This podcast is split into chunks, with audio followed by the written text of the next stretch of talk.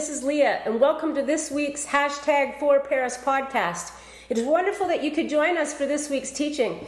I'll explain a little bit more about who we are at the end, but for now, let's jump right in. Welcome. Uh, glad that you are uh, joining us, and maybe this is your very first time, or maybe you've been with us for a, a long time. Uh, today, I want to have a conversation around two seasons of life that we all face times of success and times of adversity, and how these seasons in life actually reveal a lot, not only about us, but a lot about our relationship with God. Now, for some of you watching, perhaps you have faith in Jesus. And, and I believe that success in adversity really reveal the depth of our relationship with Him. For some of you, you might be watching thinking, wait a second, wait a second, I'm not, I'm not even a believer yet. I really hope that this conversation today helps show you, point you in another direction of how a relationship with God can really help us navigate success in adversity in a completely different way. And so we're going to talk about success and adversity, and then we're going to wrap up at the very end around one step we can all take that will help us to not allow success to go to our head or adversity to crush us. So, success and adversity, for me, in many ways, are like two significant tests in life. I don't know about you, but I remember going to school, elementary school, high school, second uh, university. I never liked tests. They bring stress, they bring worry, but there's a value in tests because it helps reveal, it, it helps tell you kind of where you are at in the moment. That, that even if you kind of bombed out a test, at least it was a fair evaluation of where you are.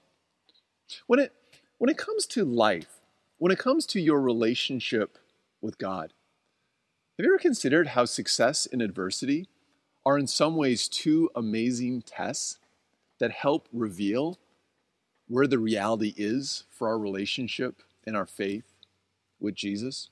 I've mentioned this a number of times as we work through this series, Navigating Life How to Make Good Decisions, that it's really based upon this incredible promise that Jesus gives to us around the promise of the abundant life. And so today we want to just continue down that path as to how do we make good decisions in seasons of success and in times of adversity so that we will truly make good choices and live in a way that we begin to experience this abundant life. Each week, we continue to turn back to uh, the book of Proverbs. Uh, Proverbs written in the Old Testament thousands of years ago, primarily by a guy by the name of King Solomon. And, and Proverbs is a great book because it gives you short, thoughtful opportunities to reflect upon life. And today we're going to look again at success and adversity. And so we're going to turn to Proverbs chapter 17, verses 3. And, and this is what Solomon says He says, Fire tests the purity of silver and gold, but the Lord tests the heart. In many ways, fire has been the most ancient way to test the, the purity of precious metals. That if you heat it up to uh, over 2,000 degrees Fahrenheit, the metal melts and then the impurities begin to rise to the surface. To see how pure is the silver or gold that you really have. You see, because on the outside, silver and gold can look important and can look precious, but, but is there real substance there? And Solomon's making the comparison that in the same way that fire tests gold and silver, so the Lord tests the heart. I wonder if times in life we may come across with this outward appearance as if we have it all together. But inwardly, the condition of our heart is struggling. I think that's what Solomon is beginning to say that that's not just the outward appearance that God is interested in, but He wants to test our heart. And so, what are those two tests? Probably guessed it success and adversity. I think, in many ways, are, are two of the best tests that, that we can use as a means of evaluating pretty much any relationship when it comes to life. This coming August, uh, Rebecca and I are going to be celebrating our 20th wedding anniversary. I know, thank you. Thank you for the applause. You're probably wondering, yeah, she's put up with me for that long. And I'm sure for many of you watching, maybe you're about to get married, or maybe you're celebrating less than 20, or maybe you're celebrating way more than 20. Congratulations. Having performed a number of marriages in my time as a pastor, what I realize is that we all pretty much said the same thing to the person we're going to marry. I get it, I get it. Some of you probably wrote your own vows and they were beautiful and they are eloquent. But, but at the end of the day, we essentially expressed our love with the promise that I will love you for better, for worse. I will love you though richer or poor. I will love you in sickness and in health. What, what are we saying? We're, we're basically saying that in the midst of good times, in the midst of bad times, in times of success and in moments of adversity, I am going to remain committed to you. Success and adversity are two of the great tests, two of the great measures of any relationship. And so, would it be any different when it comes to our relationship with God? And so I want to I want to jump into this conversation a little bit further and, and see how we will not allow success to define us, nor adversity to crush us. So let's turn first to success. This is what Solomon says in, in the book of Proverbs, Proverbs 27 21. He says, Fire tests the purity of silver and gold, but a person is tested by being praised. Then Proverbs 11 28, he says, A life devoted to things is a dead life, a stump. A God shaped life is a flourishing tree. I love, I love how Solomon says that, that, that a person is tested by the praise they receive. I, I'm pretty confident that, that Solomon would be okay if you swapped out praise with the idea of success. That success so often in life is, is one of those great measures. Have you ever wondered what is success doing to you? How are you responding to success? You see, sometimes the danger of success is that it becomes the ultimate in the midst of life. Maybe you've experienced that in a personal relationship where, where your spouse has made success or, or accomplishment or career more important than you. You see, the equal danger is that that can start to play out in our relationship with God. In that instead of, of truly pursuing Jesus and recognizing Him as the one who gives us a sense of abundance, we, we chase success. We, we want our ears tickled with praise. And success, in many ways, reveals to us is Jesus really the ultimate?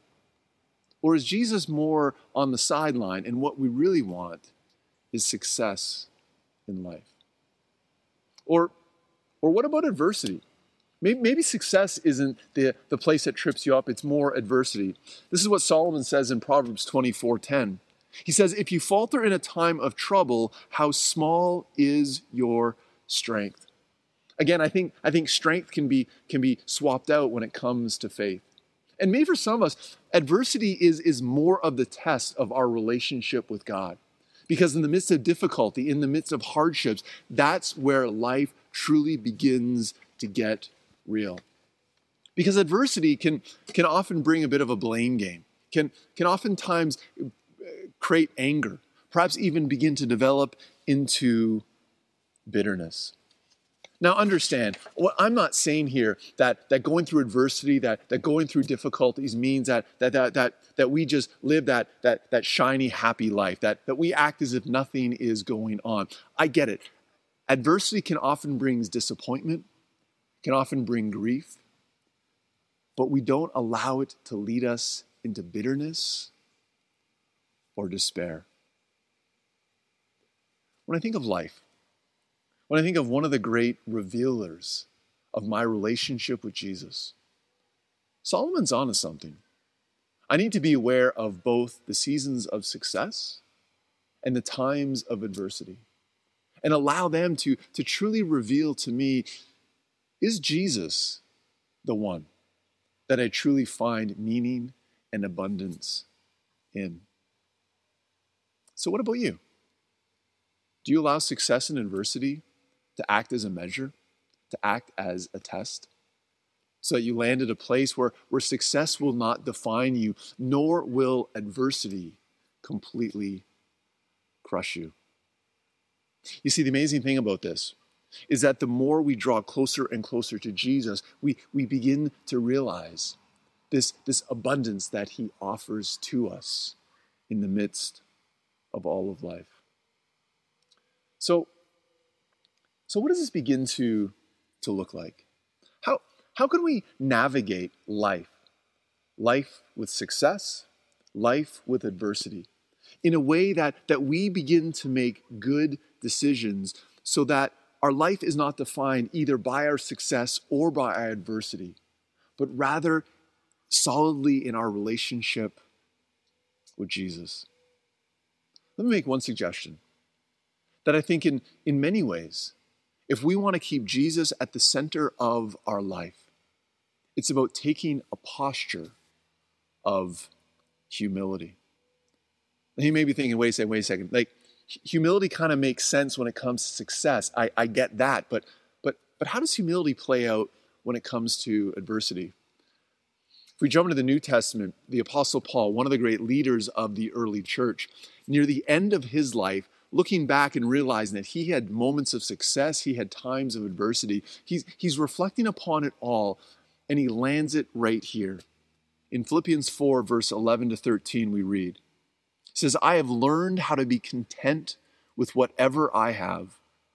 I know how to live on almost nothing or with everything. I have learned the secret of living in every situation, whether it is with a full stomach or empty, with plenty or little. For I can do everything through Christ who gives me strength. I just I just love how Paul phrases it. He says, I have learned the secret to living in every situation. He's clearly speaking of success and adversity. It's Jesus who gives him strength. You see, humility is such an important posture to take in life because it lands us at a place of recognizing our need for Jesus, not just in times of difficulty, but in times of success as well. So, so, what does this look like? And it's one thing to say, yeah, we need to be more humble, but but let's get real specific. Let's get let's get real tangible here when it comes to success and adversity. Let's start with a more obvious one, success. I think we need to be humble when it comes to our success when we navigate life so that our success will not completely consume us. That that it will not become the ultimate in life. And so so how do we act humbly in times of success?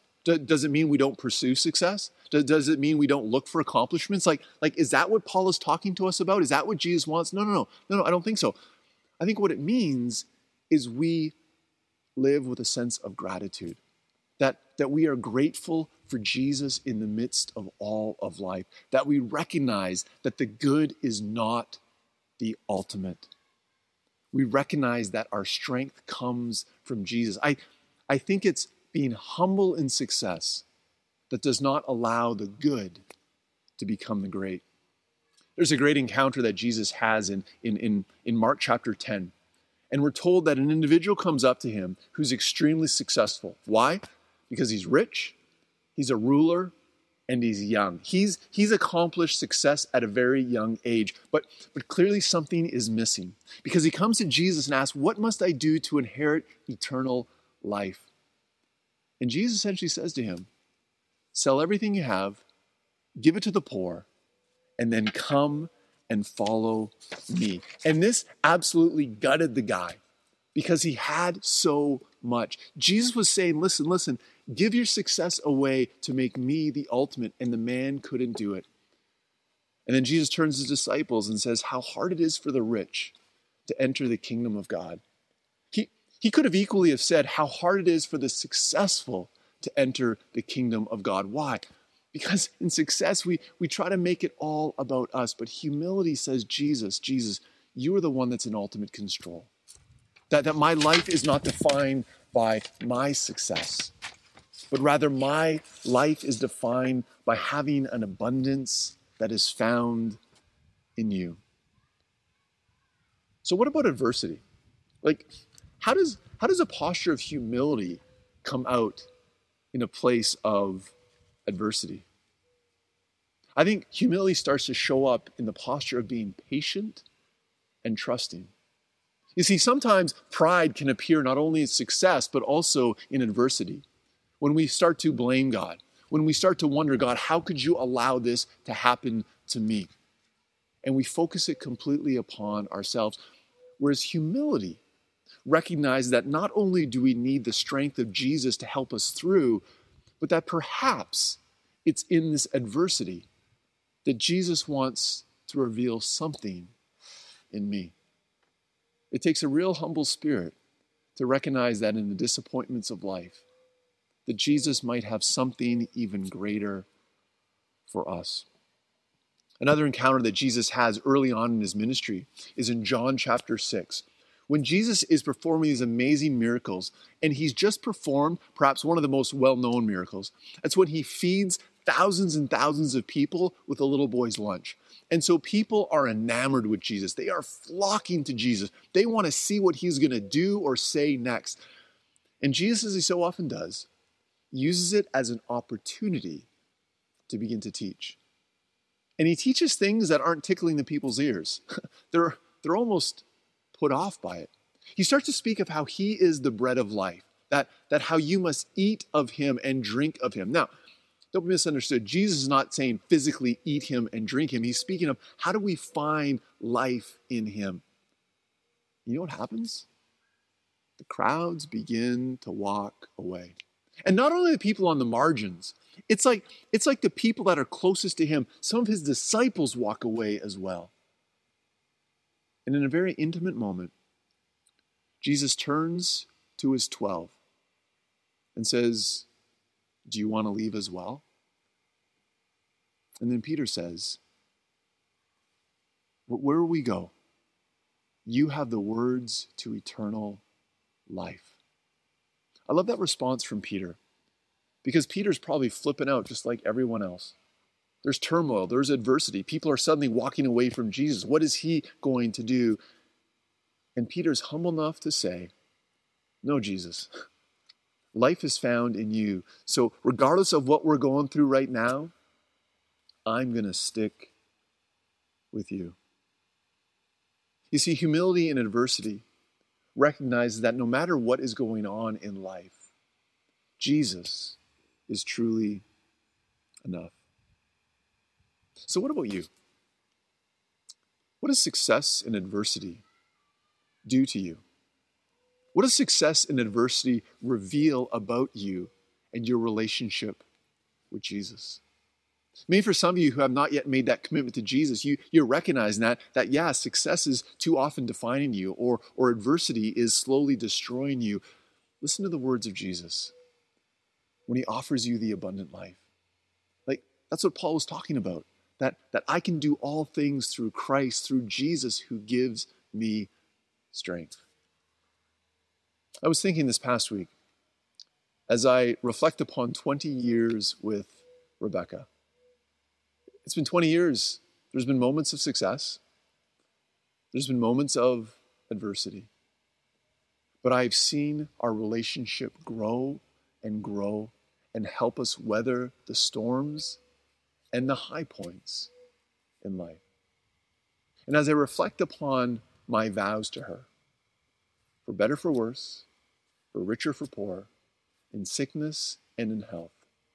It speaks to a love that is based not on emotion, but commitment to say, You are enough. What about when it comes to our relationship with Jesus? Do we make that same commitment? Do we say to him, Listen, I'm going to love you, I'm going to follow you for better, for worse, for richer, for poor, in sickness and in health? Or is our relationship only defined by certain seasons in life? Jesus speaks of the abundant life, a life truly worth living.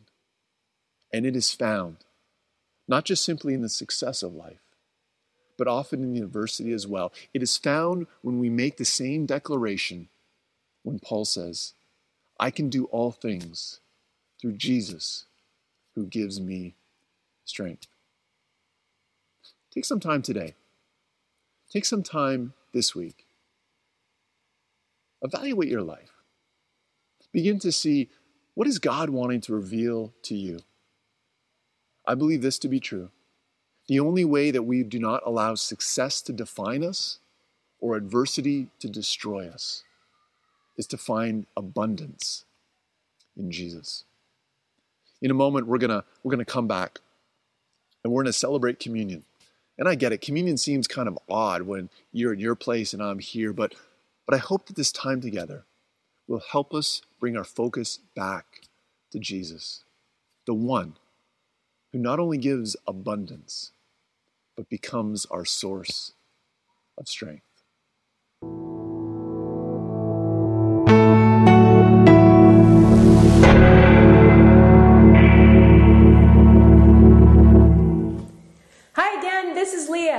For listening to our podcast today. We hope that you were encouraged by what you just heard. Just so you know a little bit more about who we are, hashtag for Paris, our church is about creating a culture that shows people that we are for them and for our local community. Jesus invites us to experience a meaningful life with him and others. So we meet every Sunday morning in person at the Paris Presbyterian Church at 10:30 a.m and throughout the week in various home groups and pubs here in Paris. It is here that we experience authentic relationships and we grow deep in our faith journeys together. If you would like to connect with us further, you can find us on Facebook, Twitter, Instagram, and YouTube.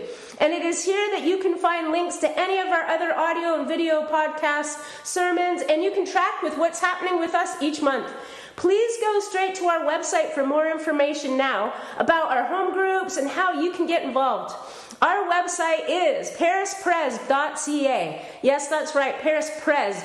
P R E S B.ca.